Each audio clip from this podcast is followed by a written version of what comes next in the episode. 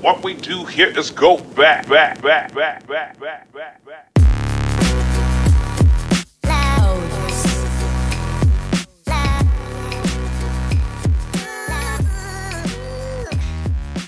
And welcome into episode 13. I I believe the Spanish word for 13 is uh, Trente? Trente? Am I right on Once this? I I Trace, don't know. Trace. Trece, Trece. Episode Dose Trece. Trace. Episode Trece. Ask ask Dos Hombres and see if they can tell you. Yeah, I'm gonna ask. I'm gonna call up my buddy Tom Zank and ask him to translate for me.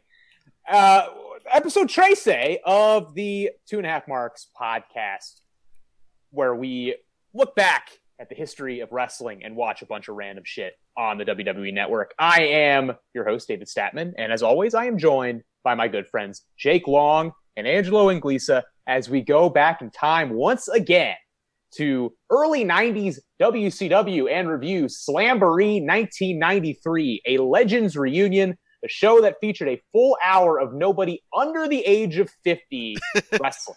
And we loved it. So, without further ado, what's going on, guys? Let's let's let's get into this. Wait, who's we? I did not have a good time. there uh, were parts of the show I kind of liked. I'm going WCW.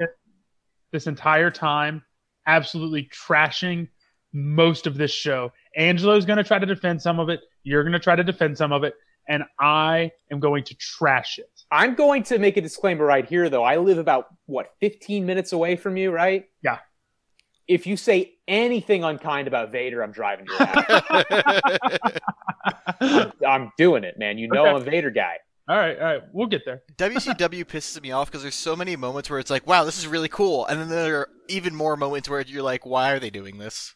There is like what two matches on this card, maybe out of like ten that have normal finishes. Yeah, Maybe three.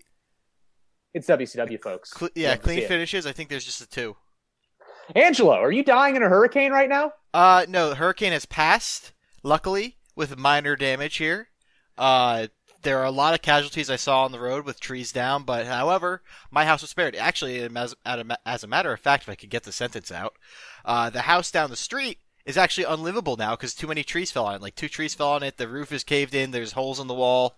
Uh, sucks to be them. You hate to see it, but luckily, Casa Inglesa is fine and good to go. That's awesome, man. That's great to hear. Uh, we got an email from our apartment complex saying, "Hey guys, this hurricane's coming, and uh, you know, hold on to your butts, boys." And it's we it's been sunny all day. like it, I, I don't think we've had a single drop of rain. Pretty what time, sure. What time did you get out of bed this morning? I got out of bed at like I woke up at like eight thirty. It rained until twelve o'clock. It didn't rain here. Maybe it rained in Inwood. It didn't rain here. Pretty sure it's pronounced hurricane in West Virginia. Ah. Very topical. niche joke about West Virginia that nobody ever nobody's going to understand. So let's get into the show. Slamboree, 1993. It's May 23rd, 1993, and we are at the Omni in Atlanta, a classic wrestling venue that was the home base of Georgia Championship Wrestling and the NWA and Jim Crockett, and now WCW is here for a Legends reunion. And a big part of this show is exactly that honoring the, the wrestling legends of the past. And there's just going to be a ton of guys that show up over the course of the show. And, you know, we'll, we'll mention some names and talk about guys here and there.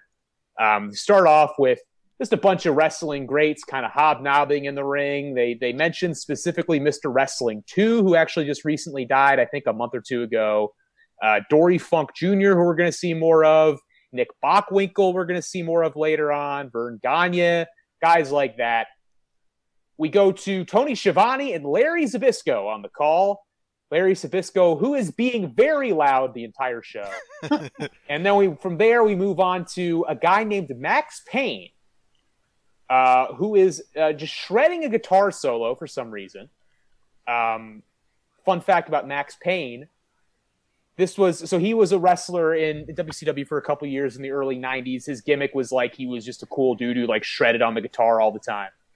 Ended up having a brief run in WWF in I think '95 as Man Mountain Rock, and later on filed a lawsuit against Rockstar Games when they made the video game Max Payne, alleging that they stole his name and gimmick for the video game.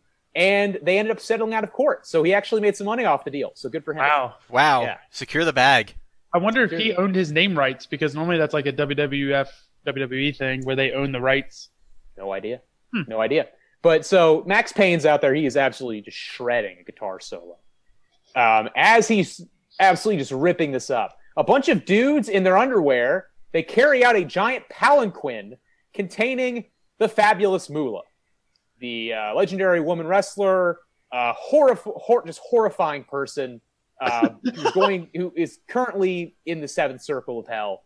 Um, For and those, then for those of you that don't know what David's talking about, I encourage you to just Google uh, Fabulous Moolah, uh, I guess like training or something like that, and you will find some horrific stories from former trainees of hers about like the sexual exploitation that Moolah would put them through. It's pretty horrific. Yeah, it's terrifying. So she shows up in this giant palanquin like she is, you know, the queen of Spain, and then she is never mentioned again. Uh, so that's that's kind of where we're starting off with here. Um, we've got Eric, even more.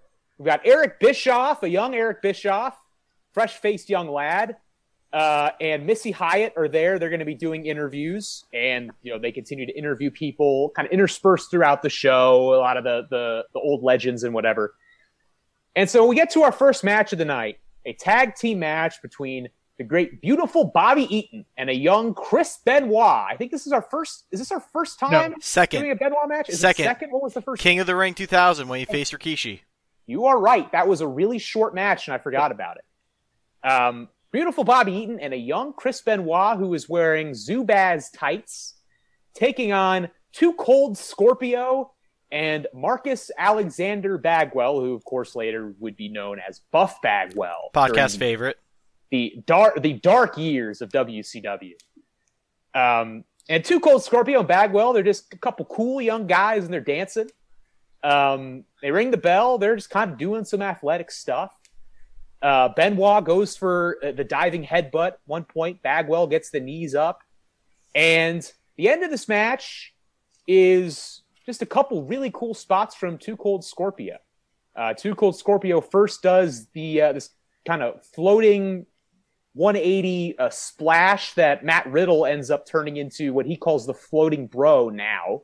Which looks really cool because he gets gray air on it. And then at the very end, he does a big moonsault leg drop, uh, a move that I makes both Tony Schiavone and Larry Zbyszko spontaneously combust at ringside. And Scorp gets the pin in nine minutes and 22 seconds. Kind of ran through this one quickly, but this was a pretty good match. And Angelo, when he watched this match, I will I will give it away. When he watched this match, he texted both me and Jake in all caps, "How the hell have I not heard about 2 Cold Scorpion?"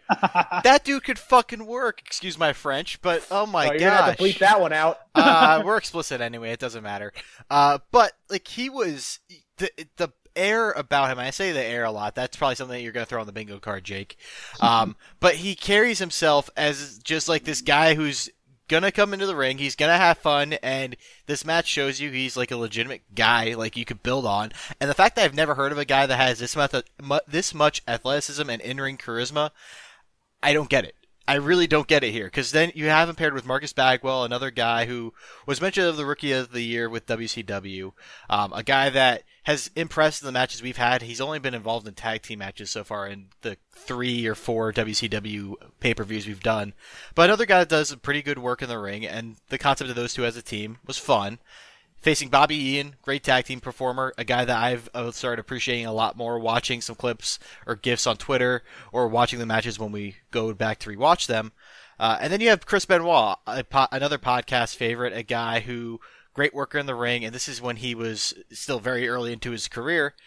And these four guys put on a great opening match. I legitimately popped at that. Cor- I called it a corkscrew leg, uh, senton leg drop because you li- he literally lands ass on Benoit's head, but it was such a cool spot up in the air.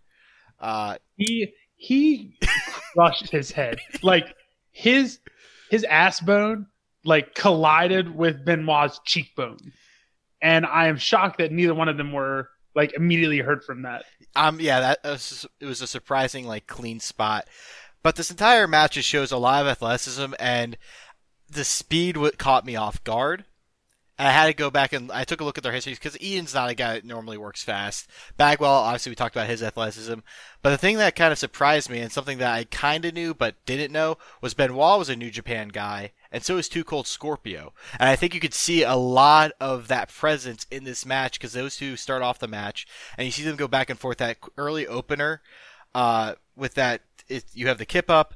Uh, they're running the ropes back and forth uh, into a uh, drop kick and then an arm drag. Very high pace, not something you normally see. A lot of these WCW, especially this time period, start off with the rest holds, as you see with the next four matches. It just felt very fresh, something that you could see on a Today wrestling show. And 2 Cold Scorpio, I feel like he was lost to time, and he shouldn't have been. Yeah, Chris Benoit was wrestled in New Japan for years and Yeah. years and years. I think a great. I would love to do a show on the '94 Super J Cup, which Benoit won. Um, it was considered, at least at the time, to maybe be like the greatest single night of in-ring wrestling ever. And I don't know, like if you know, maybe that's changed, but uh, it was like a one night, like I think like 16 man tournament that Benoit won, and it's like the guys in that that tournament. It's like Eddie Guerrero, Dean Malenko, like young Jushin Thunder Liger, like prime great Sasuke and Hayabusa, and like all these dudes, and it's like awesome. But like Benoit, Benoit was a big New Japan guy for years. And actually, you could have watched 2 Cold Scorpio up until I think like last year. Was the like he was Yeah. so active in the ring? I don't Oh, know if he 100%. still is this year, but he was last year, and he looked. There were some pictures, and he looked old, old. Well, But I mean, he's also been wrestling for like 45 years at this point. Um, so I, I mentioned this at the beginning of the of the show. Um, I didn't uh, I didn't like this show, and I'm going to be honest, I didn't like this match. You know, we keep talking about, or you guys talked about all the stuff that happened. Like a lot of stuff happened, but also nothing really happened. There was just like a bunch of punches, and then 2 Cold hit a couple cool spots, and then it ended. yeah, And I, I, I, you know, go ahead. I Dan. don't I don't disagree with you. I mean, I I- I think it. I like this match just because of like there's a few cool 2 Cold Scorpio spots in it. Yeah, And uh, I think a lot of times for matches at this point, like I'll take that. You know what I mean? that's fair. Yeah, as far Especially, as like- hard goes. Yeah, especially uh, when you're talking about this card. Like I will take that. Like the move moonsault leg drop is a move that you could do today and it'd be really sick. Brutal move. Yeah, And like I can only imagine what it would have looked like in 1993 seeing a, a guy do that. 2 Cold Scorpio legitimately is one of those dudes who like you know, he never had a big run anywhere, but he was legitimately when you watch him in the ring like 20 years ahead of his time. absolutely.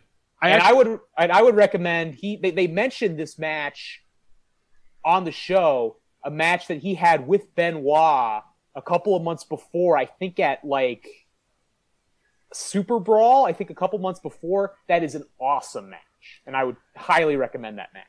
um, and I, I, I actually have that that he could go in the ring, but he just never really got pushed. He was always like a mid card attraction because he could high fly. But I, I think that says a lot about you know what people favored as far as their wrestling experience in '93. Um, and you know, you've got Buff Bagwell or Marcus Bagwell, I guess, at this point in this match. And uh, we were actually talking about last night's Raw whenever uh, they were doing the Raw under. I say last night. This we're recording this on the fourth of August, so the night before they did they debuted Raw Underground, and we were talking about how this was like late era WCW booking. And so I looked up WCW Greed 2001, and Buff Bagwell was like the guy on the poster for that, and he was in like the second match that was like five minutes long. And I just think that's a great summary. Raw Yeah. Underground for me is a cool concept that was executed horribly because I can't deal with Shane calling the match. Shane just talking over the entire match. Just let the match speak for itself. It was just so Welcome to poorly produced. 2001, Angelo. oh my uh, god. I don't even want to think about it because like that was so bad because like it's a it's a it's an interesting concept and I like shoot style wrestling, but I've seen good shoot style wrestling and that's not good shoot style wrestling. That was like a bunch of dudes doing stuff for 20 seconds while Shane McMahon screams gibberish. And then there are strippers for some reason. Like, I hated it. It was terrible. I don't want to I don't even want to think about it right now. But yeah, Buff Bagwell is like one of those dudes who like when I think of the just like the darkest times of WCW, like the real just end stage, just terminal cancer. I think of Buff Bagwell and I think of like, you know, Scott Steiner. Even though I love Scott Steiner, I think about Scott Steiner. David Arquette, and I think about Vince Russo. the greatest WCW champion of all time, David Arquette. I guess Ooh. one last thing before we move on here. I I do think this is like what you do for an opening match though, for a pay per view. Oh, absolutely. I don't think you need to necessarily worry too much about the story. I mean, I'm not sure what the story coming into this was, but you have Bobby Eaton, a guy who's at this point 35 years old, a veteran, uh, veteran tag teamer with Chris Always an excellent worker. Always a an great excellent worker. I love. I, I really appreciate watching Eaton matches because even though he doesn't do a lot of big moves, the stuff he does in the ring, he makes sure the the match continues on. It doesn't feel like it drags at all, uh, which is something that you see a lot during this time. Uh, Benoit, obviously a guy that is just a great in-ring technician who has a lot of athleticism, speed, quickness, and submission uh, mastery. Bagwell, a guy who just young, full of energy, high prospect. And then you have two school called Scorpio who stole the whole show. Uh, 28 years old, 23 for Bagwell, 26 for Benoit. So you have three younger guys in there working with a veteran, getting that experience in the ring. I think that's kind of uh, as much as you could hope for for an opening match. Yep, for sure. Moving on, we have so we we uh, flash to Van Hammer. So here is Van Hammer. Um, I don't really know how to describe Van Hammer. He's the next guy out on the show. He was, I I think his gimmick was he was a big, tall, jacked, you know, tan bodybuilder type with the long blonde hair, had the look. They wanted to push him in the early 90s because, you know, he had the look. And he has this, you know, he comes out, he's got this like kind of heavy metal rock star gimmick, like Max Payne, but he doesn't actually play the guitar well or really do anything well. And he was just absolute crap in the ring. So he never went anywhere. Um, Van Hammer comes out and he is joined by Colonel Robert Parker, who comes out afterwards. We talk a little bit about Colonel Robert Parker. If you go back to our Fall Brawl 94 episode, he is involved in the War Games match. Or it might be, I, mean, yeah, yeah. I think it was Fall, Fall, uh, it was Fall Brawl 94, right? That was Yes. the War Games match? Yes, that's what I should have written that down so I don't look like an idiot who doesn't remember the episodes of his own podcast. But Colonel Robert Parker comes out. This is an unannounced match. And Van Hammer is going to be taking on a mystery opponent. We don't know who it is. Colonel Robert Parker comes out to introduce Van Hammer's opponent. And it is the returning Sid Vicious, who gets a pretty big pop. I think we talked a little bit about Sid Vicious last episode, Psycho Sid, who was kind of a, a big star throughout the 90s in both WCW, WWF. Another guy who got pushed not because he was a great worker or a great talent or anything like that, but because he was a huge guy who was jacked, had the look, right? Sid comes out, gets a big pop. He Hammer gets about three shots in, kick to the gut from Sid, clothesline, power bomb, and Sid Vicious pins him in 35 seconds. Psycho So- or, or not The Psycho. dream, the dream of the Van Hammer push dies in that moment. Sid Sid looked like a Steven Seagal villain. He looked like a movie straight out of like uh, uh I'm drawing a blank on a Steven Seagal movie, but I've Under seen a lot of, Siege, Under is a Siege. great Steven Seagal movie. I've seen a lot of them and I've never seen a bad one. So I, I think Sid would fit right into a Steven Seagal movie. And I think that Van Hammer looks like what I used to create on W uh, SmackDown versus Raw back in like 08. but you create a dude who looks like Van Hammer, and then you have him doing like shooting star presses and like yeah, Absolutely. And like like my finish was an was an electric chair like sit out power bomb and it looked like I was like murdering my uh my on screen opponent. because Van Hammer is what you, if everything had gone right for you genetically, want yourself, you Jake Long, to look like. Van Hammer was uh, Buff Buchanan or Bull Buchanan before Bill Buchanan, just a giant guy Ooh. with no gimmick. Yeah, That's yeah. an His gimmick, interesting concept. Yeah, it's an interesting comparison, but I his, uh, his sure. gimmick is I'm a big guy. Uh, not a lot of notes for this match. Uh, just that Sid is really big. Uh, but there's a story about Sid because I did some research. Uh, where he was Okay. stabbed. He was stabbed four times uh, and lived. However, he was stabbed four times because he stabbed the other person twenty times, and that other person was Arn Anderson. Yes, I think it was with a pair of scissors, Yes, it if I remember correctly. Wait, hold on. Oh yeah, you didn't know about the Arn Sid throwdown? no. Oh yeah. What? I think that's what got Sid fired from WCW. It originally. was. Yeah, it was a whole thing. Oh my god. Um, yeah. Sid is a guy who just kind of had a bizarre career. Um, he quit wrestling for a while because he liked playing like semi-pro softball more than he liked wrestling. And his last WCW run ended when he suffered maybe the most gruesome in-ring injury in the history of the sport when his leg snapped in two Yes. during the WCW Sin pay-per-view. It looked like Joe Theismann type Yes, type leg that. break. Yeah, I, I do not recommend looking that up. Mm-hmm. But even though Sid had just like one of the most bizarre careers ever, I've always been kind of a Sid mark, to be honest with you. and 'cause- and the thing about Sid is that he got pushed everywhere he went. And a guy who looks like that is probably going to be pushed everywhere he went. Because, I mean, this is the 90s, right? Like, this is the perfect time for a guy like that. He wasn't a great talent as a wrestler, he was a solid talker, but he was over everywhere he went. He got pushed maybe because he was big and he had a good look, but there were plenty of other guys during that time who were big and had a good look who were not as over or not nearly as over as Sid was pretty much everywhere. And I mean, he just kind of had this something about him, like this this type of presence and this type of intensity that the crowd really reacted to. I don't know. I don't know what you guys think about Sid, but Well, I, I there was something about Sid. There was just something about him that got the crowd into him everywhere he went. I just looked up the the injury video, not to watch it, but just to see a picture. And then I ended up watching Psycho Sid versus Heath Slater on Raw in 2012, and I'm having a great time right now. What? Oh yeah, that's a real match that actually happened. Sid's wrestling in jeans, but tall boots and knee pads, and just like clotheslines and power bombs and one, two, three. That was a lot of fun. I'm glad I watched that. It's pretty great. Um, so yeah, moving on. So that I mean, a 35 second match. Don't need Uh. to uh, dwell, dwell too much on Van Hammer and Sid, but I I did want to talk about Sid a little bit because there's always I don't know. I've always liked Sid for whatever reason. There's a Sid mark in every I'm, a, crowd. s- I, I'm the Sid Mark in this.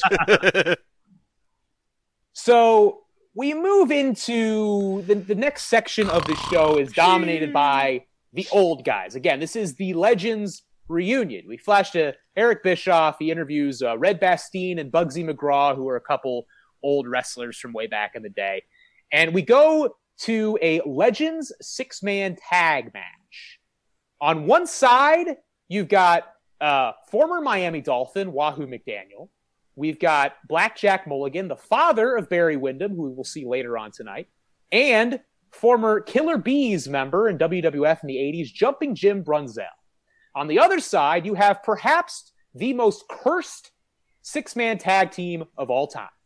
You've got uh, the magnificent Don Muraco, who, I, as far as I know, has never done anything particularly objectionable in his I'll life, really. But next to him, you have got uh, Dirty Dick Murdoch, a card carrying confirmed member of the Ku Klux Klan. And you have Jimmy Snuka, Superfly Jimmy Snuka, who in, I think, 1983 murdered his girlfriend and essentially got away with it. So you have Don Muraco with a murderer and a Klansman who, I don't know, he was in the Klan, so maybe he murdered somebody too. This seems like the kind of stuff that they do, right? I mean, was this the it's 2012 Florida Gators? Oh, oh, oh, haha. Man, remember Riley Cooper? Remember that whole thing? Jeez.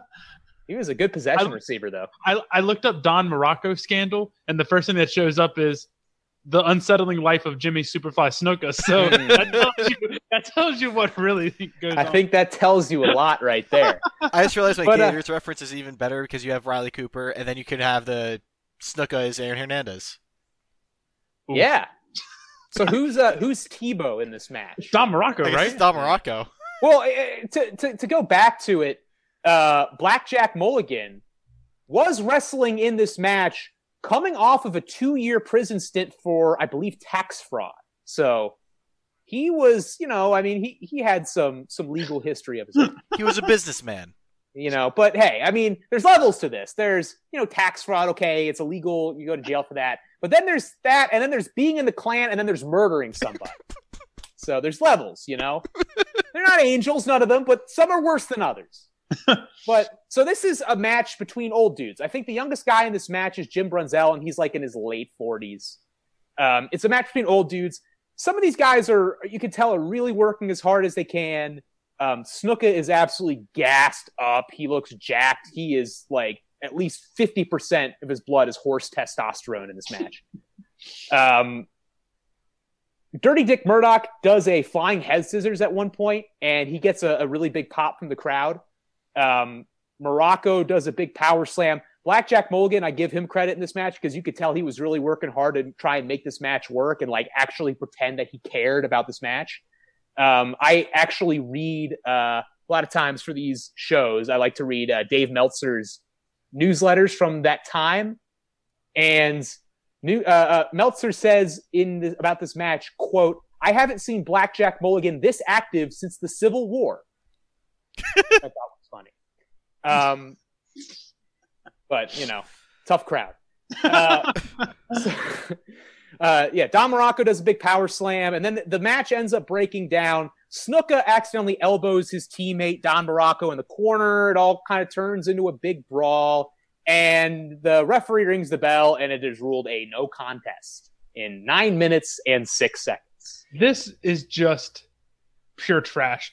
But I said it last podcast whenever you went to hit the randomizer. I said I wanted trash, but I wanted WCW Greed 2001 trash, where it's like current guys that are just hamming it up and it's terrible. This was bad in a I'm uncomfortable watching this because I know what these guys have done or will do later.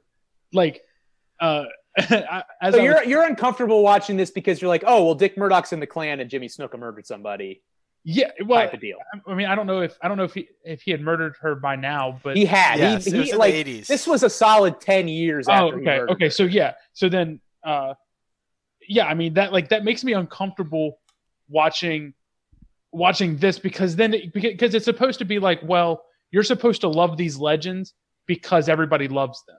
Do you know what I mean? Yeah. Because obviously Benoit committed an absolutely atrocious act, but it wasn't being presented to us like you have to love Chris Benoit because we all do. It was kind of like this is Chris Benoit, he's going to wrestle. But it was like here's some legends, love them. No, I'm not going to. This is terrible.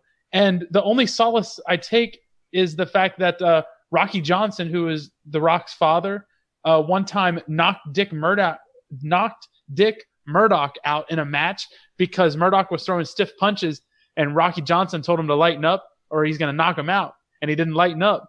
So Rocky Johnson shoot knocked him out in the middle of a match, which made me happy to find out. Talk shit, get hit, man. A lot Yeah, of dude. great stories, though. I mean, we, we had the Sid Vicious story. Now we have this story. Uh, yeah, the first note I have is a Klansman, a possible murder, which is possible in quotes. Uh, and then at first when I heard like saw Wahoo McDaniel, because I only have vague recollections, I'm like, oh great, this is gonna be like classic, oh stereotype. But luckily, Wahoo McDaniel uh, doesn't care, it isn't that character, so And I and Wahoo that off. McDaniel and Wahoo McDaniel at the very least, I believe, was actually was. um, Native American. Whereas you also had at the same time, you had uh, Chief Jay Strongbow wrestling at the same time, who was also like a big star and was doing the Native American gimmick and was just an Italian guy. Mm. Like I remember, I think it was like 1994 in WWF. They had uh, Tatanka, who was wrestling doing the Native American gimmick, and like he's actually also Native American. And they brought in um, like Strongbow and McDan and like Wahoo McDaniel to like corner him or something. And I just remember thinking, like, I wonder what Tatanka and McDaniel, like Wahoo McDaniel, think about being there with Jay Strongbow, who is literally an Italian guy pretending to be a Native American. and that's a thing that they like hollywood is they still do that um, they'll take italian guys and they'll play native americans or they'll play um, you know somebody from uh, from other countries just because their complexion is darker. Um, there was there, there was uh, who is it? I think jinder mahal. Isn't he uh, canadian Yeah, he's Canadian. Yeah, but he's like he's like he's like Indian I was like, Canadian. is, is he indian like just- I believe he, he I believe he is of Indian descent. Yes. then, then I, I don't know who I'm. I'm thinking of somebody who played another. Are you thinking? You might be thinking of Muhammad Hassan. yes, yes, Yeah, who was an Italian guy. yes. That's what I was. I, I, I- I don't know why I said Jinder. I know he's not Italian. That's, who, that's who I, I knew Jinder had like was, was legitimately of that culture. So, but yeah, but like No. that's the thing. Like I had to think about that in my head because I'm like, I'm not sure if this is a WC, WCW WWF thing or if he's legitimately like a Native American. Uh, but ignore the negatives. Blackjack Mulligan, great ring name, and it's a shame that the only pop in this match was when Dick Murdoch did a head scissors. Yeah. Yeah. But hey, Dick Murdoch was a legit three hundo probably at this point. Old fat man. He got up there. I give him credit. He got up there. his, his stomach hung so far over his trunks. Like I thought his trunks were going to fall off at one point. It's funnier Because because he's got how hard- noodle arms too. He's got noodly Yeah, arms and a big old gut. Yeah. It's it's it's important to note that before like Hulk Hogan, almost every pro wrestler looked like had just a physically disgusting like physique. They were all fat dudes. Like almost every one of them. Except for like Bruno Sammartino, who was like super jacked. but even then he I- was kind of built like short and stout. Yeah, like he was a thick dude, but he was Yeah. like jacked. But he wasn't like fat or anything. Like almost all these dudes were just fat and ugly. And then, That's and then kinda how snook on the juice. Yeah, brutal, man. Absolutely brutal. Uh, so we move on. We've got Missy Hyatt interviewing uh, the assassin, Jody Hamilton, and Mad Dog Vachon. Uh, about the assassin, Dave Meltzer notes that the assassin, quote, needs a new mask because it only covers three of his six chins. And it's kind of brutal, but it really honestly kind of accurate. It's it's not it's not a great look. It's a little uncomfortable. Um, the assassin cuts a promo challenging Dusty Rhodes, and uh, Missy just kind of seems uncomfortable by the whole thing. We move on to a, a Legends tag match. We have Ivan Koloff, best known as the man who beat Bruno Sammartino in Madison Square Garden to end Bruno's seven and a half year WWF title run in 1971. The legend goes that it was so quiet in Madison Square Garden after Koloff won that you could legitimately hear a pin drop Mm. in the arena. He is teaming with Baron von Raschke, an evil German heel who is actually a dude named Jim from Minnesota. Um, and then we've got the other on the other side, the babyface team of Thunderbolt Patterson, a local Atlanta legend who gets a big pop. And his tag team partner is supposed to be Bullet Bob Armstrong, but he does not show up. Uh, Thunderbolt says that Bob is hurt. He's going to kick both their asses anyway on himself, by himself. Uh, the heels are both talking shit about the Armstrongs. So out comes Bob's son, Brad Armstrong, a really, really underrated worker from this time. And he just ends up tag teaming with Thunderbolt Patterson, and they all throw down. Patterson probably gets like the best reactions of any of the legends on this show. In the ring. He's just doing his whole shtick and dancing around and making fun of the heels, and the crowd's loving it. Um, Raschke ends up putting his iron claw on on young Brad Armstrong, but Bolt breaks it up. They all throw down, and then Thunderbolt Patterson hits a double throat chop on Baron von Raschke and pins him in four minutes and 39 seconds. Angelo, who is your oozing charisma guy of this week, and why is it Thunderbolt Patterson? Do I have a choice to pick anyone other than Thunderbolt Patterson? No, Because you I mean, the guy in the ring. Uh, I, I like his commitment to the bit of the name Thunderbolt because he lo- he moves around the ring like he was struck by lightning, and I don't mean that he moves quick. I mean he moves he's in spasms. Uh, but again, this is just another Legends match. There's nothing really that goes on here. No big spots. Nothing like big whoop for me. It was cool reading about Thunderbolt Patterson and how like he is a guy who outside the ring always gave back to the community. He's actually an ordained minister, I'm pretty sure. Uh, he does a lot of uh, charitable acts. So a guy that used his fame in the ring to do something good out of the ring, and that's the best thing I could say about this match. But Thunderbolt Patterson, great guy. I still think 2 Cold Scorpio's my oozing charisma guy, but Thunderbolt Patterson's definitely up there. Oh man, I I got it on I got it on the bingo card. If Angelo says oozing charisma about Thunderbolt, because that's who my oozing charisma guy is. He- Whenever he came out, uh, I, I don't remember exactly what motion he did, but like he did some kind of little dance move, Mhm. and I, I I couldn't help but like pop a little bit because it was kind of cool. crowd loved Thunderbolt, man. They were into Thunderbolt. But it was it was at this moment I knew this is just Raw 25 as a WCW pay per view. Oh yeah. That's all this was. Or Really? wait, I I think it was Raw 25 whenever they did like the the um Manhattan, not the Manhattan. Yeah, when they had the Manhattan, they, they did it at the Manhattan Center. Or yeah, what yeah, it was the Manhattan Center. And like the stories about that show were just terrible because everybody said we sat there for days and we got two matches that were bad.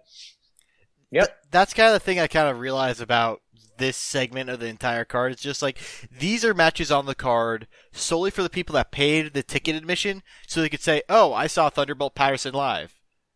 But right. it, it, it, rewatching it, it's just it sucks to watch. I was so out of it. It's kind of like a taker match now where it's like you're pretty much just like if you, if you're excited about doing it, it's cuz you're just like, "Oh, that's taker," you know. Mhm. Yeah.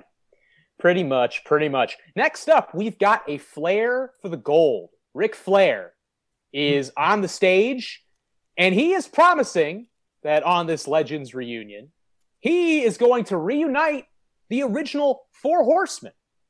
So Flair comes swaggering out. They've got the set on the stage. It looks like a fancy penthouse. He's got the, you know, he's wearing the the expensive suit. He's got the babes with him and you know he's he's being Ric Flair. He's cutting a promo. He's being charismatic. Everyone loves him. He out comes Arn Anderson, who we're going to see later tonight. Uh, he's born a man who was born looking exactly 45 years old. they start Rick and Arn start talking about, hey, apparently, you know, we're going to reunite the original Four Horsemen, but apparently, Tully Blanchard isn't going to be here. Ole Anderson comes out now. He looks out. He looks super old. And they're all talking about, man, Tully's not going to be here. I think maybe Barry Windham got to Tully somehow. I don't really know what that means, but it's all good because now we have a new member of the Four Horsemen. The Four Horsemen, one of the most legendary factions in the history of pro wrestling. Ric Flair, Hall of Famer. Arn Anderson, Hall of Famer, one of the greats. Ole Anderson, Hall of Famer. Which man can live up to those names and fit into that prestige of the name Four Horsemen? The answer is the newest member of the group. It's Paul Roma, baby. it's Paul Roma, who is just like a guy, and he shows up. I mean, he's he's literally just a guy, and he gets no reaction at all. The fans do not care about Paul Roma, and they show up and they're like, "Hey, these are the new four horsemen. Now we've got Paul Roma," and then it ends. Man, this really is Raw 2020, isn't it? I mean, it's like it's like if they were gonna do like a, a, a few years ago when they did the Evolution reunion, right? It's like they they come out. It, it would be like if they they came out for you know Evolution reunion, and then they say, "Oh wait, guys." You know, Randy Orton's not going to be here, but we've got a new fourth member of Evolution. It's Darren Young. I was so curious who who you were going to use for that, and that was the perfect one. Man, Darren Young might have gone over. And I remember Darren Young almost got over when they when they had him with Bob Backlund a few years ago. The the make Darren Young, Darren Young great again uh, storyline. They almost got it, and then they just stopped pushing. entirely. and they just forgot he existed for years, and then they got rid of him. Uh, So I mean, yeah, Paul Roma's in the Four Horsemen now. A guy that would later, I'm pretty sure um, later on, he's tagging with Paul Orndorff on one episode we just did. Uh, He was, Was on the Fa- Fall, Fall Brawl, episode, and I thought he looked pretty good in he did look good, but it's Yeah. like, okay, cool. So we add him to the Four Horsemen, and now here he is, like less than two years later, Yay! not in the Four Horsemen. Yep. All right. So moving on, uh, Paul Roma is in the Four Horsemen, and speaking of you know Ric Flair, we have got Johnny Valentine on commentary for this next match. Johnny Valentine and Ric Flair have one very important and meaningful tie. Johnny Valentine was a, a rising star wrestler in the early 70s who had his career ended in a plane crash in 1975 when he was paralyzed. Ric Flair was also on that plane.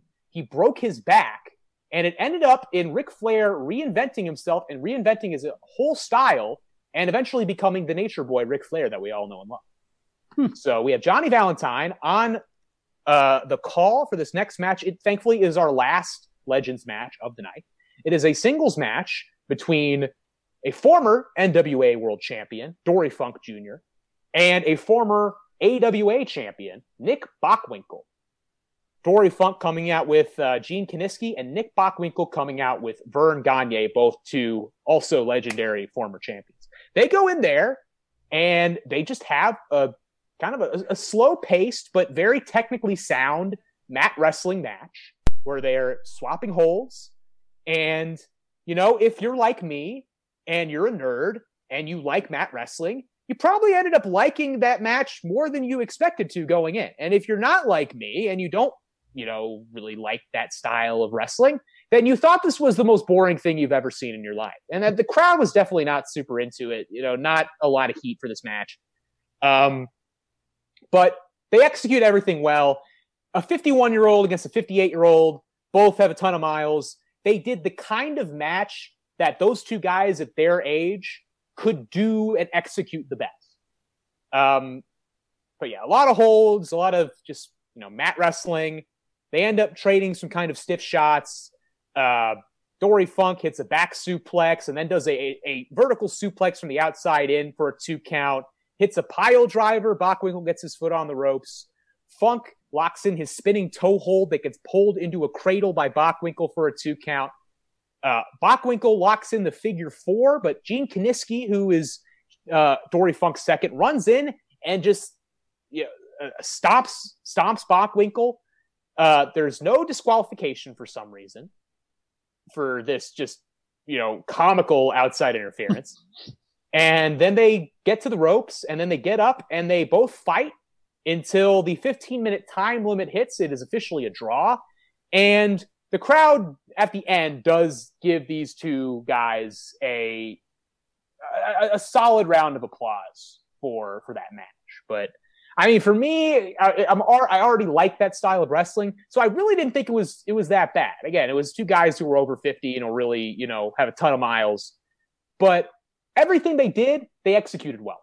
The the end of the match to me made it better than terrible because once I once I figured out like oh they're telling the story of they're both so good that neither one can win, I got it and I understood they were fighting to the no contest. But everything leading up to that, I just oh I like I think I I, I put it on and then I just kept playing Spider Man for the PS4 because I didn't really care. Um, but How much how much do you have left in that game? I need you to get Last of Us 2 already. I, dude, I'm trying. I got like 20% left. I'll get there. I promise. Oh, come on, man. Um, but you know, the NWA versus the AWA. Um, if you're like an if you're a, a pre '90s wrestling fan, I mean, that was super cool. Dory Funk was uh, is not often talked about in the the legends that are that are remembered, but I think he, I know he should be because he's that good. Um, him and Terry Funk.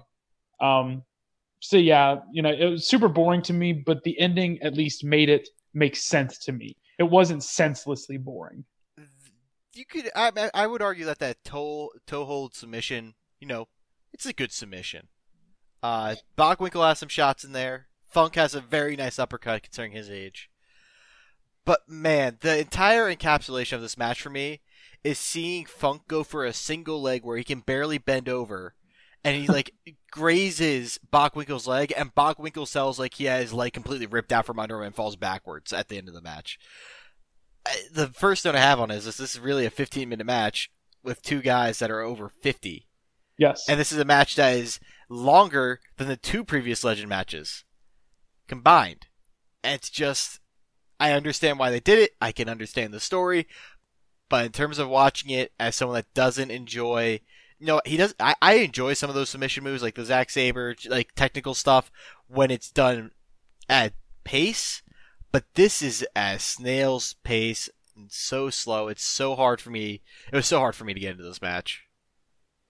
I didn't think it was that bad, but I get it. I understand why you guys say that.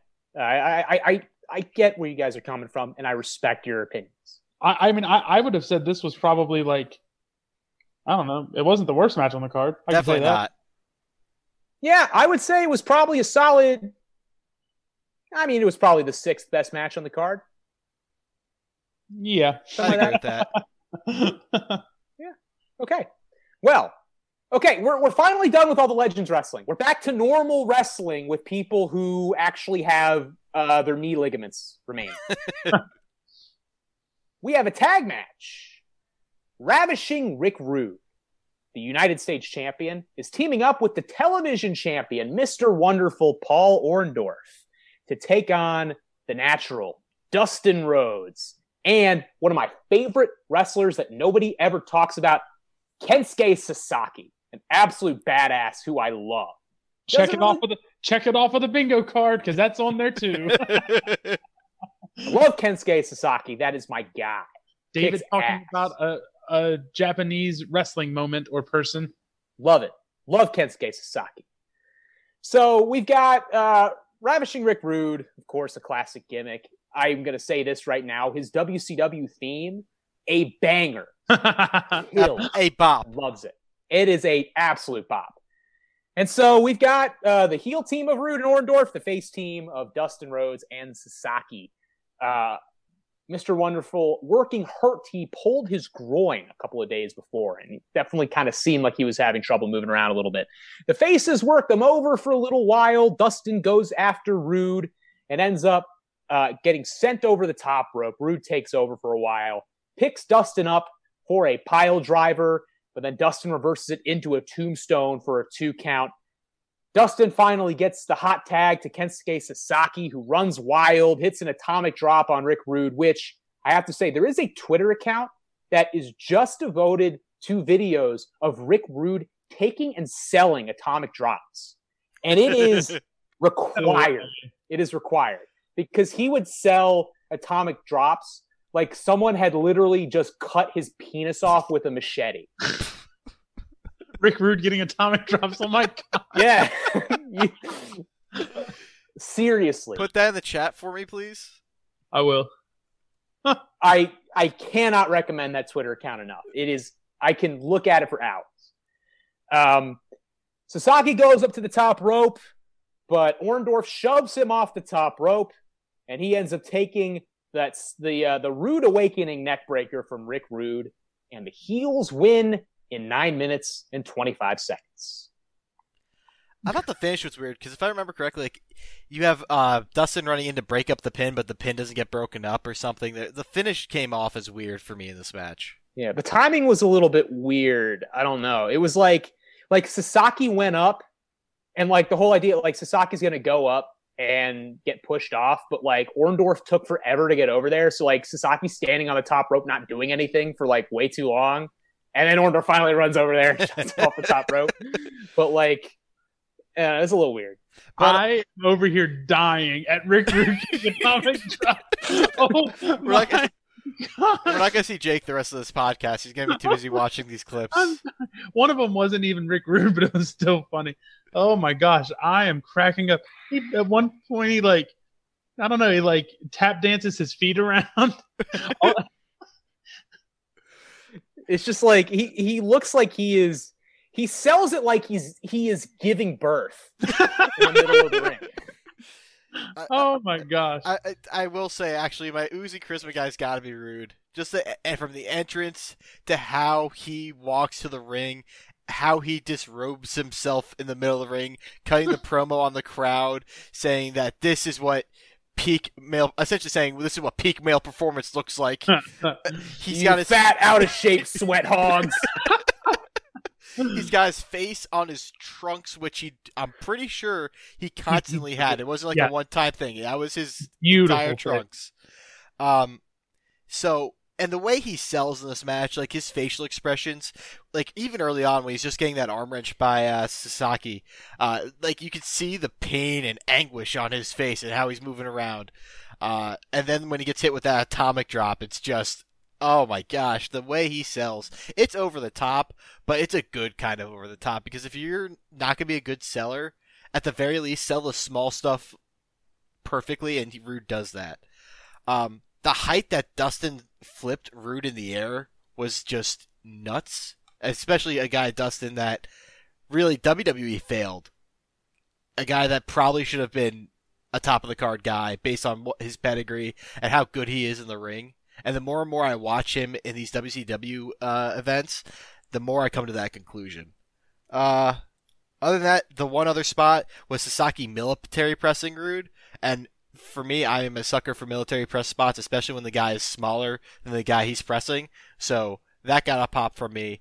Uh, a solid match. It, it's definitely a good way to break up the hour long event of old guys that were coming through.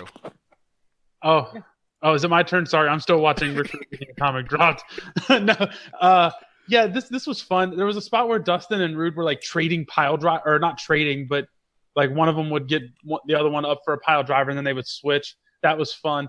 Uh, I decided during this match that if I had been a wrestling fan in 1993, I think Rick Rude would have been my favorite wrestler because I would have loved a heel that was hilarious like he is, and that that that would have been right up my alley. Yeah. Um, but uh, what was I going to say? Oh, uh, at first, whenever I was reading through the match card, I saw Rhodes and I was like, "Oh man, I'm gonna get to see a Dusty Rhodes match," and then it, it wasn't. It was Dustin. but it's okay. Yeah, solid match. Enjoyed it. Uh, moving on. This is one of the real low points of the show. So, well, okay. Actually, no. Uh, I, I was skipping ahead. We have to get one thing out of the way first. Uh, the WCW Hall of Fame is being inaugurated on this show. We've got the legendary announcer Gordon Solie inducting the first four members of the uh, WCW Hall of Fame. They are the legendary former NWA champion Lou Thesz. We've got Verne Gagne, who we saw a little bit earlier in that uh, the Bockwinkel match. Mr. Wrestling 2, who gets a really big pop, and uh, Eddie Graham. So they end up and they end up having a, uh, a moment of silence for all the the fallen wrestlers who could not be here at this Legends reunion, and absolutely nobody in the crowd stay silent for it. It was kind of sad. I will, um, I will say about this because I, I mean I didn't take notes on this entire thing, but the one story that really I hope it was true was a story about Mr. Wrestling 2 getting invited to the White House, but so, uh, Secret Service saying that he had to remove his mask for the dinner, and he declined because he would not remove his mask. Yeah, that, that, that that's, story? That is true. He got an, he got invited to Jimmy Carter's inauguration because he was like such a like Jimmy Carter was from Georgia and he was a big wrestling fan, and like Mr. Wrestling 2 was like huge in Georgia, like a big mainstream celebrity in Georgia, and like Jimmy Carter like loved Mr. Wrestling 2, and like Mr. Wrestling 2 was friends with Jimmy Carter's wife, and so they invited him to the his inauguration when he became president, and like we're gonna have him in like the first row of the inauguration and the Secret Service told him that he couldn't wear his mask, and so he said no. He didn't go. Commit Which, to the gimmick, dude. Keep I respect it, man. Alive, big respect. Uh, but now moving on to, I think, like one of the real low points of this show. Sting comes out. Everyone loves Sting, top baby face, big pop. We all love him. He is scheduled to take on Scott Norton who is a, a, big star in Japan, former IWGP Heavyweight Champion, one of the big one of the best big men of his time, um, who had just recently been signed by WCW. On paper looks like a match that should be pretty good, um, except for the fact that uh, Scott Norton ended up getting into a contract dispute with WCW right before the show, didn't want a job to Sting, and so he quit and left and went back to Japan. They do not tell the crowd this or tell anybody that Scott Norton's not going to be there. He instead gets replaced by a guy called the prisoner. a little background on the prisoner. He was a, big guy who the previous year in 1992 he'd had a run in WWF his whole gimmick, he he had a feud with the big boss man, who of course was like the evil prison guard.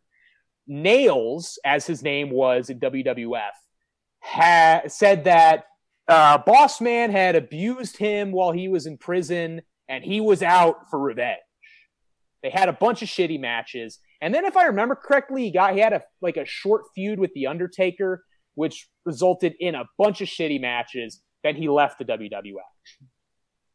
He shows up in WCW as the prisoner, and I mean, the whole crowd is just not into this. Um, they've been advertised one match, and instead they get a dude who sucked in WWF. And the fans are chanting bullshit. And the match is about five minutes long. It sucks. Um, Nails just kind of chokes Sting, or the prisoner. I called him Nail. I, I wrote Nails in my uh, in my notes. But the prisoner, he chokes Sting with a cable on the floor, beats him up for a while. Sting makes a comeback, hits the Stinger splash, hits a body slam, and then ends up hitting a diving clothesline off the top rope, and he wins the match in about five minutes. This match sucked. The fans hated it. And it's kind of classic WCW, man. They advertise a match. One of the guys just decides to dip and he doesn't want to do it. And they do not tell the fans this at all. And then they're like, hey guys, here's Nails. Remember him? And nobody cares. And they're pissed. I I've get, got next match. I yeah, I got nothing. Uh, the, I do have one thing actually. Would the prisoner gimmick work today? Could you get the prisoner gimmick? No. Uh, Hell no. Are you serious? way. Get out of here. Uh, that's what I thought. Hold on. What's the current? What's like the current example of the prisoner gimmick? Currently, And, and I don't. I, doing with I don't mean. I don't mean. I don't mean that's doing a prisoner gimmick. I just mean like that is just doing a terrible gimmick. I don't know. I don't guess. I don't really know what I'm asking. I guess a, a gimmick in poor taste. who would who would WWE put into the prisoner position like they did right here with Sting? Dolph Ziggler. Yep. I think Angela just Like, hit it. Actually, who would be the guy that they just like send out? They're like, hey, I know you got to advertise this guy, but here's Dolph Ziggler. yes. Yeah, it probably is Dolph Ziggler. Uh, and that's such an insult to Dolph Ziggler because he's actually good. But I love Dolph. I mean, honestly. Dolph is great, but man, he gets Yeah. booked like shit. Does. speaking speaking of ridiculous WCW promotional bullshit, the next match is a tag team steel cage match for the NWA and WCW World Tag Team Championships. The champions are one of the best tag teams of their era, the Hollywood Blondes, Flying Brian Pillman and Stunning Steve Austin. They are taking on the tag team of Dos Hombres, The the great Ricky the Dragon Steamboat, with about whom we have uh, spoken at length. I mean, we did the Ricky Steamboat Ric Flair match from the Chi Town Rumble in '89. One of the great workers of all time. His tag team partner is uh, Shane Douglas, who would go on to fame as uh, the guy who inaugurated ECW later this year. But Shane Douglas, as it turns out, is injured. He has uh, injured his shoulder a couple weeks before he is not cleared to wrestle. What they do instead is have Tom Zenk, who, if you're like me and you remember everything all the time, you remember that he had a run in WWF in the mid 80s, tag teaming with, I believe it was Rick Martel. Uh, he's just a guy. They they have Tom Zenk replace Shane Douglas, but they don't tell anybody that it's Tom Zenk. What they do is they say, "Hey, Ricky Steamboat and Tom Zenk, you guys actually wear full body suits and wear masks." And then we'll tell everybody that that's Shane Douglas under a mask. they just put Tom Zenk out there and they say, that's Shane Douglas, but you can't see because he's wearing a mask, but trust us, that's Shane Douglas. Meanwhile, it's a completely different guy. And I think a lot of the fans can tell that it's not Shane Douglas because him and Tom Zenk have completely different physiques and are not the same height. And it's just, Those small. This is what small makes wrestling great. This is what makes wrestling great. they just put a different guy out there and say, no, that's Shane Douglas, okay? Trust us, that is totally Shane Douglas. But they go out there and they have a good match. It's, you know, you can you can at least tell which one Steamboat is just by how they wrestle and like the chops and everything. And you know, Pillman's a great worker. Austin at this point is a great worker. Um, and Steamboat, of course, is a legendary worker. Uh, some really good mat wrestling. It's this match is a little bit kind of there's a weird kind of incongruity there because they're having this tag match in a cage, but like they're doing just kind of a tag match. Like they're doing the like they're like they're respecting the tag rules and doing mat wrestling, I thought that was And- dumb. but there's a steel cage. But they're just doing it inside a cage. Did you all? One of my favorite things is how they advertise this as a steel cage, and it's literally just like a dog kennel fence. Yeah. that any human being. I mean, I we had that in our backyard for years to hold chickens, and even they got out of it.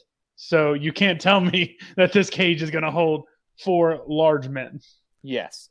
But it's a good it's it is a technically very good match. Um Austin takes a, a gnarly backdrop into the cage where he like hits the cage and slides down. It looks like he basically lands directly on his head. Uh Steamboat gorilla presses and throws Pillman into the cage and then he hangs Austin up over the top of the cage. He does a running splash into him and then he goes and tries to throw Zenk into him to do a cross body, but then Austin falls off and they both kind of eat shit at the same time. Um, the Blondes take over a lot of double team work. Austin hits a really nice spine buster. Pillman hits a a kind of a springboard splash, but uh, Zenk gets the knees up. They get the hot tag to Steamboat. He runs wild, hits a bunch of moves, takes his mask off. This is like the, the peak of the match. He takes his mask off, climbs up to the top of this like seven foot tall cage, and hits a big cross body off the cage onto both guys they kick out and it's like obvious that they kick out but the bell still rings anyway for some reason. And it's i don't know i don't know if they were kind of trying to go for like oh there's this false finish and they think that the match is over but it's really not and there's going to be some weird stuff. Like they continue to just wrestle the match normally. Like they are not affected by this bell like the bell ringing has no practical effect on the match whatsoever so i don't know why they did it um, the match just continues. Steamboat hits DDTs on both guys, two count. Him and Zenk hit a double drop kick on Pillman, two count. They try to do the uh, double Irish whip where out of the corners where Austin and Pillman would end up slamming into each other in the middle of the ring. Pillman ends up reverses it and he whips Tom Zenk into Austin, who hits his finisher at the time. This is pre Stone Cold Stunner, the stun gun, which is like a quick flapjack, flapjack into the top, like into the top rope, and he hits the move, rolls up Zenk, and gets the pin. And the Hollywood Blondes retain the titles in 16 minutes and eight seconds. Decent match. I thought it was a solid match, even though it was weird that they were just doing a regular match just in a cage. That was it, I didn't like that at all in terms of like, I enjoy the tornado tags. You get a lot more chaos, a lot more action, and it's kind of silly to have this gimmick match, but you're still playing by the original rules. Uh, I do like the look of the old cage though. I know Jake said it's the uh, essentially chicken coop more or less, but I don't know. I think the aesthetic of that cage versus the cages used now, I like the old cage better. Um, Stone Cold looks like very lithe, lithe in this match. Uh, like because you see him in WWE, uh, WWF later, and he's a little bit thicker. Uh, not just in the middle, but like in terms of like his legs and his arms, a little bit thicker. Then here he's still a little bit skinnier, uh, which is weird to see as someone that has pictured Stone Cold Steve Austin as Stone Cold Steve Austin for the longest time. The hair still throws me off. Um, I enjoy the doppelganger concept. I do think that this is a very poor, poorly done version of that. Um, when I think about like the Bellas, the Bellas had a really good doppelganger concept or gimmick for the longest time, and I thought they did it right. This one just kind of feels very bland. Uh, I did like the tree of whoa cage splashes though uh, that Austin takes, and one that I think he was supposed to dodge, but still ends up getting hit a little bit and then falling directly on his neck essentially. Uh, I did like the finish, uh, the stun gun into the quick pin. Pillman and Austin doing a great job as a tag team and just kind of overcoming the surprise babyface slash we don't know which guy's which uh, storyline that they told. The stun gun, not to be confused with the gun stun, Done. which is the machine gun, Karl Anderson's uh, finisher version of the, his his take on the RKO. And what do we always say about Machine Gun Karl Anderson. Former G1 finalist Machine Gun Karl Anderson, the real leader of the Bullet Club. Uh, you know, this match again. I just don't. I've already mentioned my one note.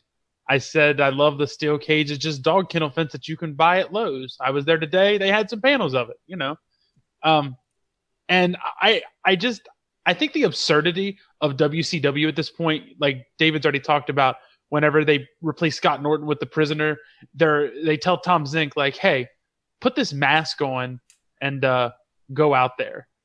You're gonna be Shane Douglas now. Like I I just think it's hilarious. And I don't know. I I I never I never like whenever they give racially based gimmicks to guys. Or, and maybe this isn't racial when but you know, they're calling them dos hombres, they're giving them luchador masks. They're wearing huge sombreros out to the ring. Oh yeah, that's right. No, they it, did. it, Yeah, that so, did okay, feel no, off. Yeah, no, so absolutely. So with the sombreros, then absolutely, they're giving them a racial based thing, and you know, you you just have to wonder: did they consult somebody? Because they totally didn't, and it's totally tone deaf, and it's bad. Yeah. I just it, it always it always makes me feel bad for the guys doing it because, like, they they might not have had an option as to whether they they could say no to the gimmick because otherwise it's like, well, you're fired. Welcome you to know. 1993. Right? Yeah. yeah. Twenty was that what twenty seven years ago? Yep. We're old. Yeah, man. Ricky Steamboat, who was a, a half Japanese guy from Hawaii, and uh, Tom Zenk, who was a white guy. Yeah, let's give them let's give them a luchador, which is a traditionally South uh, Latin American Mexico based, you know, style of wrestling. Let's just slap it on the on the Hawaiian guy and the white dude. Yep. That uh, That does not sound like a bad idea at all. listen, man.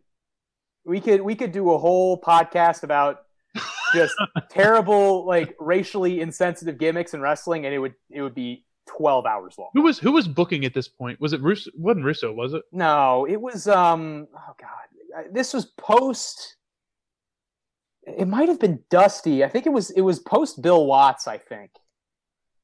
I think it might have been Dusty. I'm not Okay. 100% sure. Oh. Maybe it was it might have still been Bill Watts, but I think he left around this time. So I was I'm not 100% sure. It, it? it wouldn't shock me if it was Bill Watts because of that. No, I, I have no idea. Moving on, we have our uh, second to last match, one of our two big championship singles matches. Barry Windham and Arn Anderson. But first, you know, they've been having these interview segments for a while. Um, I haven't gone through all of them, but we've got Eric Bischoff with uh, Mr. Wrestling 2. We've got uh, Stu Hart there, of course, the father of Bret and Owen Hart and the patriarch of that whole family of wrestlers. And we've got Dusty Rhodes. Of course, I have to mention Dusty Rhodes because we all love Dusty Rhodes. Hmm, Dusty. Jake especially. Um, Dusty is talking shit about the assassin uh, who called him out earlier in the night, and he says, "My big ass is standing out here, so come and get it."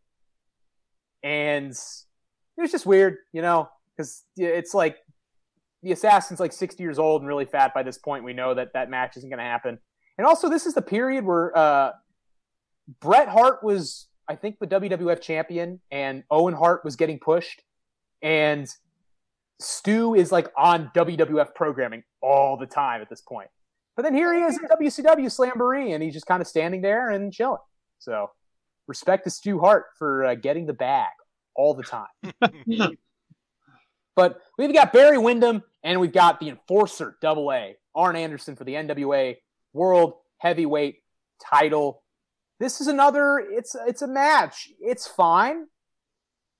It probably could have used a little more time, I think, but I don't know. Um Arn and, and Windham, they start out wrestling early. Arn gets a couple near falls, tries to do a move off the middle rope, but Windham catches him with a shot out of midair and he takes over. Not a lot of heat, really, for most of this match. They go to the outside. Arn slams Windham's head into the guardrail, and Windham just blades. And he starts leaking everywhere. and I, I did like the psychology of it because you can see really throughout the rest of the match, Arn kind of targeting that spot Mhm. You know Windham is bleeding from. Um, Windham ends up drop kicking him when he is sitting on the top rope, and Arn bumps to the floor, and then he does a, a diving clothesline and a, a knee drop to the back of the head. Arn comes back, hits that big, beautiful Arn Anderson spine buster, but he's he can't cover. Windham rolls outside. He grabs his belt. He decides, screw this, I'm out of here. Starts to walk up the ramp. Arn roll, comes after him and throws him back in. Starts beating on him. They end up doing a rough bump spot. Windham grabs the belt, hits him in the face with the belt, knocks him out. And Barry Windham with the belt shot, heel tactics. He pins Arn Anderson and retains the belt in 10 minutes and 55 seconds. Classic heel tactics. I want Arn Anderson to spine buster me onto a stack of steel chairs. That would complete my life if he would just do that to me.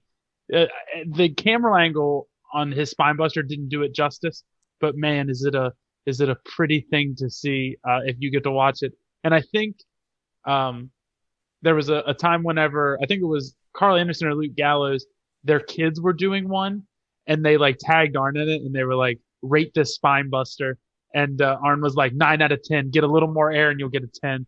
It was it was a very wholesome interaction on uh, Twitter between them. If that if Arn Anderson's Spinebuster isn't one of your two and a half marks, I'll be very disappointed. Uh, but I like the story this match told, even if the match itself wasn't that like spontaneous or fun. Uh, the story early where you see uh, Arn going for a lot of early pins to keep Barry on his toes. I enjoyed having the match start off with that tension because it kind of builds up throughout the match. It makes you think, okay, where's this fall going to come from? Because Arn's trying to get a lot of these quick pins in. Uh, Windham hits a drop kick while Arn is up on the top rope. So Jake, you could check that off your bingo card as well. Uh, picture perfect drop kick. Uh, then obviously Arn's Spinebuster, which is just another thing that's absolutely pif- picture perfect. Uh, everything about it is excellent. Uh, Arn has to be teach Cody that because Cody doesn't use a Spinebuster enough in his matches, and when he does, it's not always pretty. Uh, other than that, I thought it was really interesting seeing face Arn hurt the ref and cause himself to kind of take that opening where which Barry uses to hit him with the belt. I thought that was I like that storytelling when the face is the one causing the ref to be knocked out to allow the heel to use heel tactics. I'm a big sucker for that. Uh, not a lot in this match, but again, I like the story of it, and I think that that's kind of uh, one of the things you look for in matches back during this time period. Either the match is going to be exciting, or the story it tells is actually really meaningful. Yeah, this is a solid match. Think with Arn, you can't go wrong, and, and Barry Windham also had a reputation as a great worker. So those two guys are probably going to have a solid match. Not a great situation for them because most of the show has sucked ass the crowd doesn't really, you know, it, it's not a great spot for the crowd. And, uh, you know, they didn't have a ton of time, but, and, you know, they have to have a, a ref bump belt shot finish. But I, I thought with those two guys, you're going to get something solid, and it's a solid match. I will. I will say Barry looks a lot more like Bray than Bray's dad does. Yes. And I believe Bray was named after Barry Windham. Yes, he was. Windham Rotunda. So even some of the like like runts that you see uh, or hear from Barry, like remind me a lot of Ray and uh, Bray in the ring. So I don't know. I just thought it was interesting because I always like comparing those two guys. The Fiend Bray Wyatt's currently one of my favorite characters in wrestling. So anytime I get to compare him to the old guys and his relatives, it's kind of fun. Angelo has opinions on Barry Windham's grunts, ladies and gentlemen. I'm glad you said it.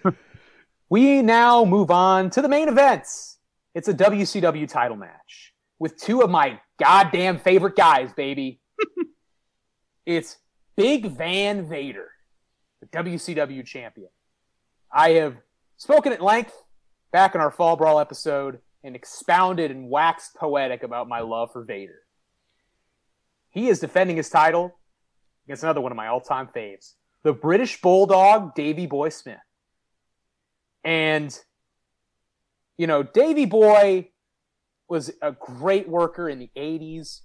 By this point, he has been roided up and gassed up to the point where he can't really move as well. It's not as bad as it would get maybe a couple years later. But he and Vader go out there and they have themselves a good match. This is a, I, I thought, a really good match. Davey Boy, who just recently signed with WCW, you know, this is their effort to kind of put him over as a, a real big top of the card guy. They have Vader, who is, you know, the, the maybe the greatest super heavyweight in the history of wrestling. you know, trying to hit these power moves on him, and Davey Boy just not selling. And then Vader tries to to splash onto Davey Boy on the outside, but he ends up missing and going over the guardrail. And Davey Boy hits a bunch of power spots on him, and the crowd really pops every time Davey Boy hits a move on on this just big, big boy. Uh, you know, hits a big vertical suplex, hits a body slam on the floor. Vader tries to go off the middle rope. Davey catches him in middle in midair and turns it into a power slam, which was awesome. Uh, tries to get him in a crucifix, but then Vader just kind of squashes him, takes back over, hits the Vader bomb, but but Davey Boy kicks out, gets him in the corner, starts kind of wildly swinging punches at him. Apparently, actually, legit broke Davey Boy's nose when he was doing this. Um, Davey Boy ends up tossing Vader off the top rope, hits a diving headbutt, uh, dodges a, a sit out senton and rolls him up for a two count. Vader ends up going up to the top rope, hitting a, a big top rope splash, but can't cover. Davey Boy comes back, hits a big electric chair slam, hits him a bunch of times, hits a big clothesline for a two count. He ends up hitting a big power slam from out of the corner. Harley Race ends up running in, breaks up the pin, pulls him out of the ring. They start fighting on the outside. For some reason, this isn't a disqualification, even though Harley Race has laid his hands on Davey Boy Smith. Harley Race, who is accompanying Vader to the ring. I should have mentioned that earlier. Um, Davey Boy starts beating up Harley on the outside, and Vader walks up and hits him with a chair. And then Vader is disqualified, and that's the end of the match. A, dis- a disqualification in the main event of the show, and Vader retains the WCW title in 16 minutes.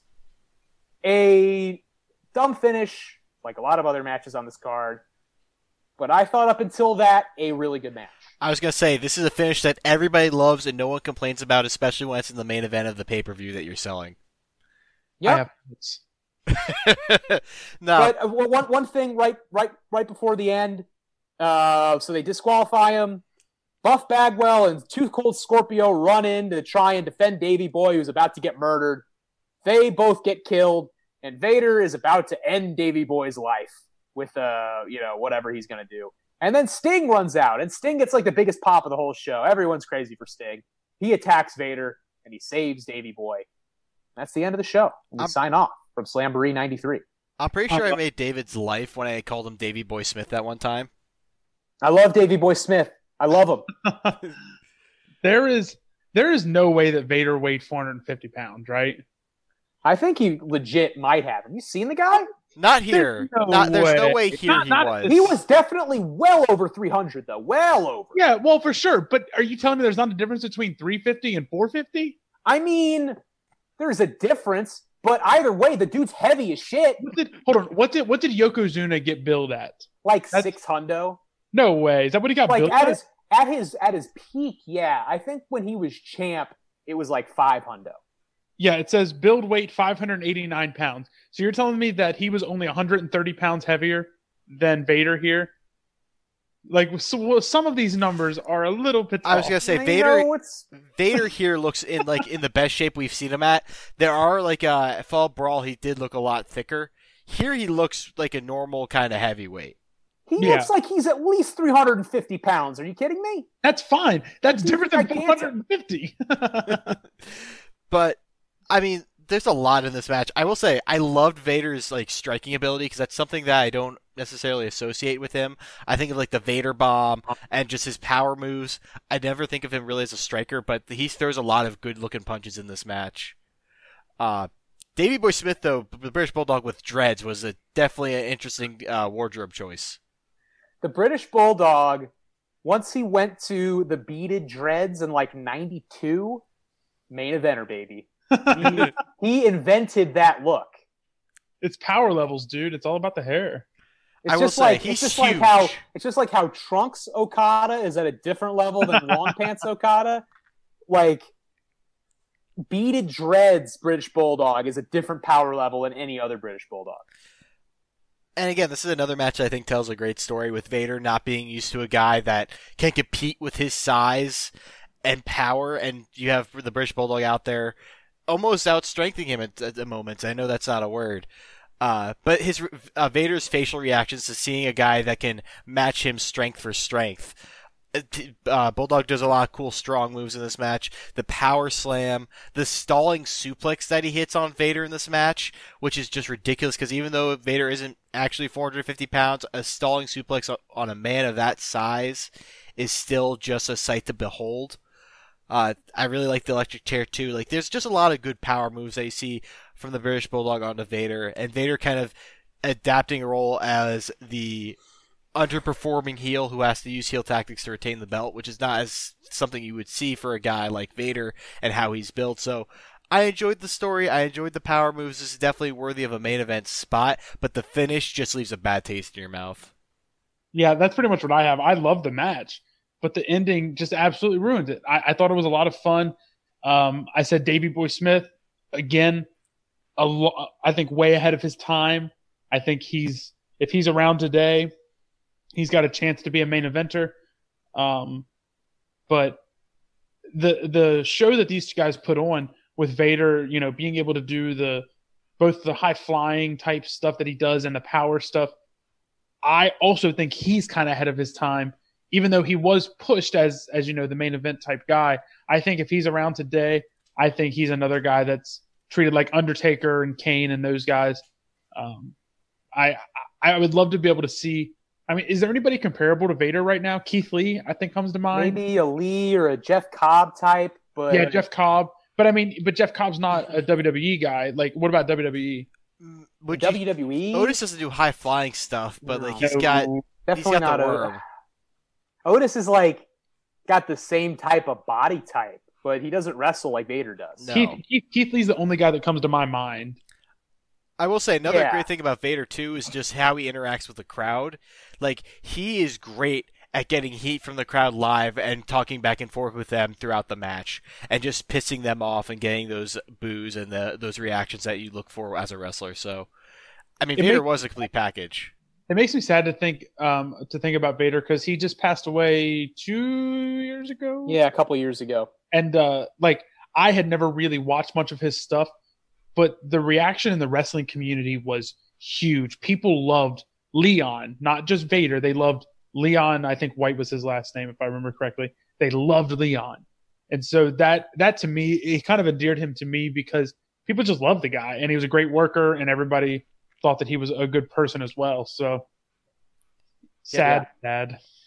I have, you know, if you listen to the Fall Brawl 94 episode, I have expounded on my love for Vader. You know, you might say that they, they don't make him like Vader anymore, but that would be card. inaccurate. That would be inaccurate because that would imply that they ever made them like Vader in the first place, and they didn't. They just made Vader. They, it's the only one that they ever made, and that's it. There's just Vader. And he is so good and awesome, and he's the best. I love Vader. Oh shoot! I mean, there's no guy that size who would bump like he did and work as hard as he did and do the stuff that he did. Could Van So- Vader beat Darth Vader?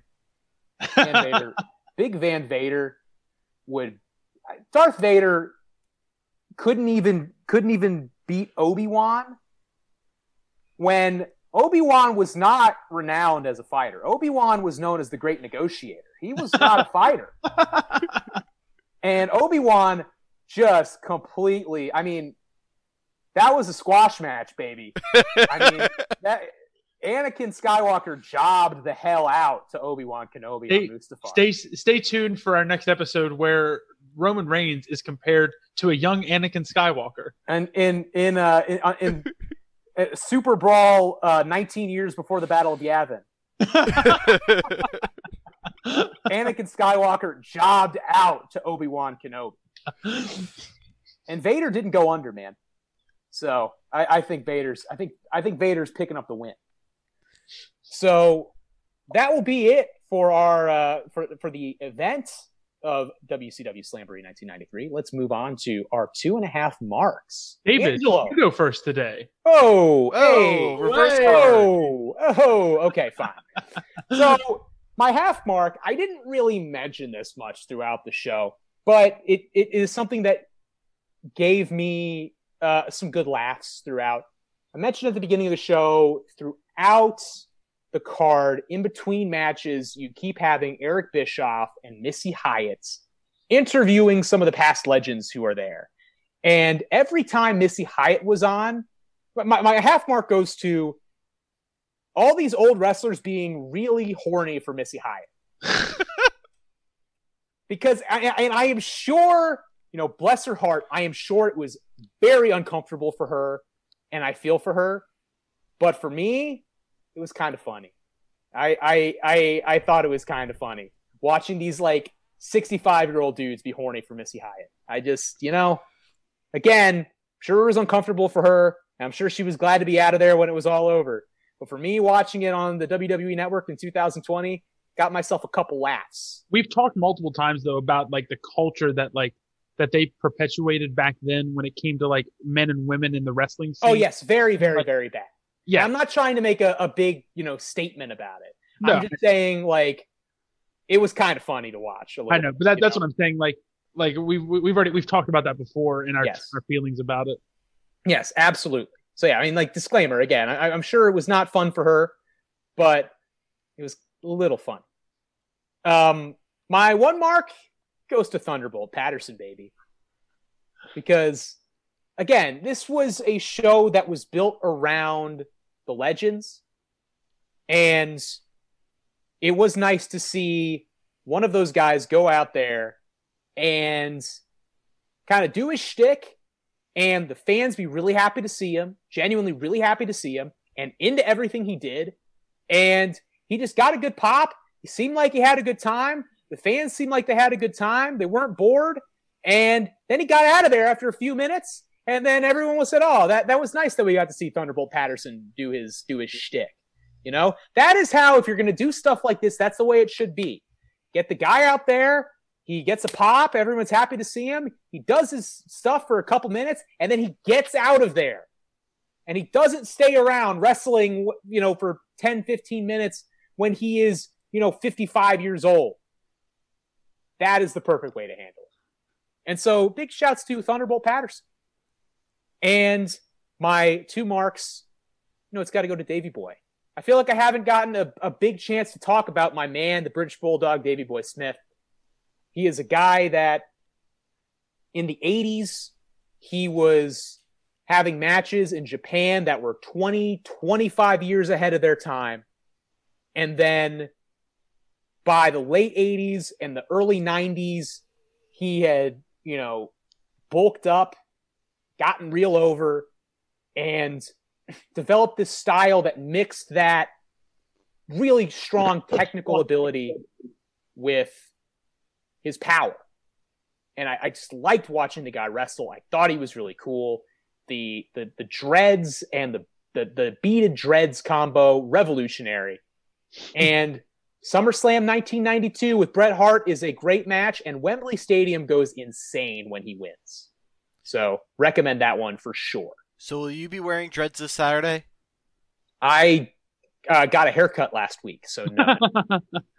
um, all right. Well, I'm gonna follow up, David. Um, so I'm gonna give my half mark, and I'm actually gonna I'm, I'm doing two different things with my marks today. Actually, um, I just feel it only right that if Dusty Rhodes is on a show, I gotta give him marks. There's just no other way around.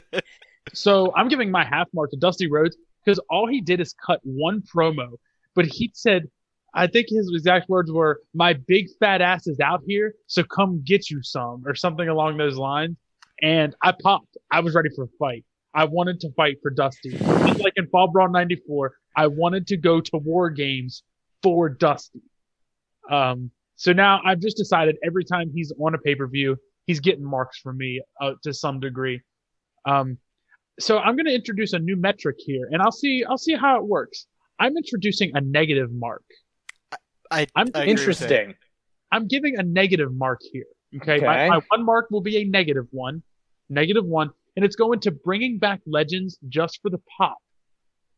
We saw this last night. We've already talked about Raw, where they brought back Shane to pop ratings. This whole show, um, David, you said that you read Meltzer sometimes about these shows.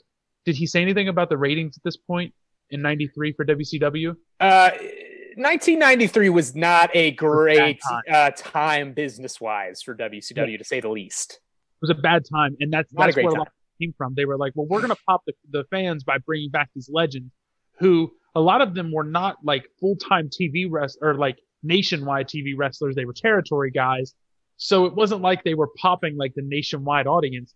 They were popping like their their uh, Georgia Championship Wrestling fans and stuff like that. Um, and WWE does this all the time, where you can bring back a legend. That's cool. Like even though some people didn't like the Kevin Nash CM Punk angle, it made sense. They there was a story there. But sometimes they're just like, yeah, Stone Cold's going to be on tonight. Tune in. And Stone Cold Stone Cold shows up and stunners Vince, and then he goes home. And it doesn't matter the next night. Goldberg shows up and challenges the Fiend at, for the Universal title for Well, no I wish- reason. I wish that that hadn't mattered, but it, it ended up mattering. Um, uh, so that so that's going to be my that's going to be a negative mark given to the bringing back legends for the pop. Uh, and my two marks back to positive.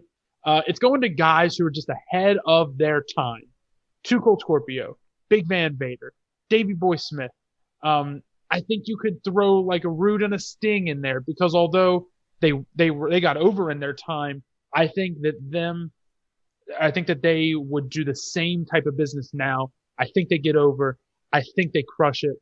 Um, but especially the guys like Davey Boy, who I don't think a lot of people nowadays appreciate for how good he was, other than David Statman, um, or, uh, or or maybe the other two marks as well. Um, but 2 Cold, you know, super great. Van, Big Van Vader, phenomenal. Um, so two marks going to guys who are just ahead of their time.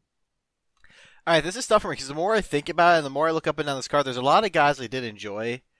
Um, but I think I have my order figured out, and I'm gonna stick with it. I think my half mark, the guy that I mark out for the most on a card, uh, is gonna be 2 Cold Scorpio, a guy who was lost to time, a guy that I should have heard about a long time ago. The things he was doing in the ring were so next level, so unorthodox for WCW that it was impossible for me to comprehend when he did that corkscrew senton leg drop onto Chris Benoit's head. Uh, a guy that oozed charisma walking out of the ring. His entrance music was perfect for the team of him and Bagwell, and a guy that I w- hope we get to see more of, even though he was a mid card guy in the 90s. So, I'm not gonna get my hopes up for too much more. My one mark is gonna go to Davey Boy Smith.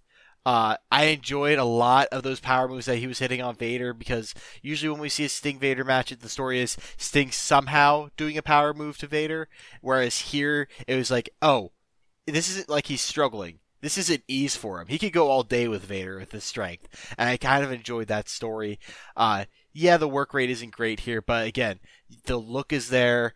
The ability to perform these big moves on a bigger guy is there, and especially for this time period, that's something that's extremely exciting and something you can always rely on for a pop. And my two marks, I think it's got to be Rick Rude. I can't, I can't not recognize Rick Rude. Uh, I enjoy his uh, Rude Awakening finisher. I enjoy his trunks. I enjoy the promo he cuts. The entrance that he comes out. Everything with Rick Rude is perfect for Rick Rude. Um, and he's a guy that, again, you could take him from this era and drop him in now and keep him exactly the same, and he'd still get over. He'd still be popular. It'd still be great. Uh, so my two marks are going to Rick Rude.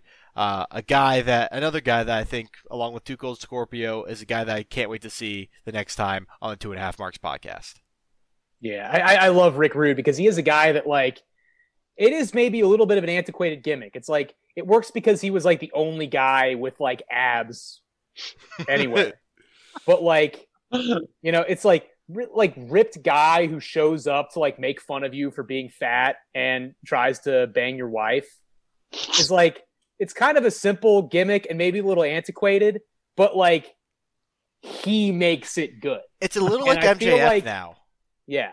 He I, I feel like it's one of those things where like yeah, I, I think it could work today if it was him. You know what I mean? Yeah, specifically he Rude. Yes. could do it. with That- the with the porno must like like porno mustache attached to him. I mean, it's perfect. Yeah. Perfect, perfect guy. He um uh I don't know. I thought I had I thought I had a thought there. It left me. All right. So it is now time for our last order of business. And our favorite. We're gonna hit the randomizer. Let's As go, I pull buddy. this up. What are we gonna What are we gonna watch next week, boys? What are you looking for? What are you hoping for? Let's go. I, I think let's go like 02 to 04 WWE slash F. I want Dusty, man. And you, what, you say 02 to 04, Angelo? I said 02 to 04. well, you are gonna be happy with this. Oh, we have got WWE Unforgiven 2003 featuring a title versus career match for the World Heavyweight Championship. If Triple H uh, is disqualified or counted out, he loses the title. If Goldberg loses, he has to retire. It's the oh my legendary, God. long awaited showdown between Oh, Triple H and Goldberg for the gold. Oh. Jake's reaction is all I needed to be super excited for this. Ooh, baby. This is the trash I wanted. Unforgiven 2003. We've got Jonathan Coachman prominently figured in a match. We've got Kane versus Shane McMahon in a last man standing match. Oh, Oh, good lord. God. We've got Rob Conway wrestling. This is going to be awesome. It's going to be great. There's probably legitimately some good stuff on this show, But but man, 2003 was not a great time for WWE. So we'll see. But that is what we got to look forward to next week. WWE Unforgiven 2003. So, as usual, for my good friends Jake Long and Angelo Inglisa, I'm David Statman. This has been the Two and a Half Marks podcast. And as always, guys, everybody, thanks for listening.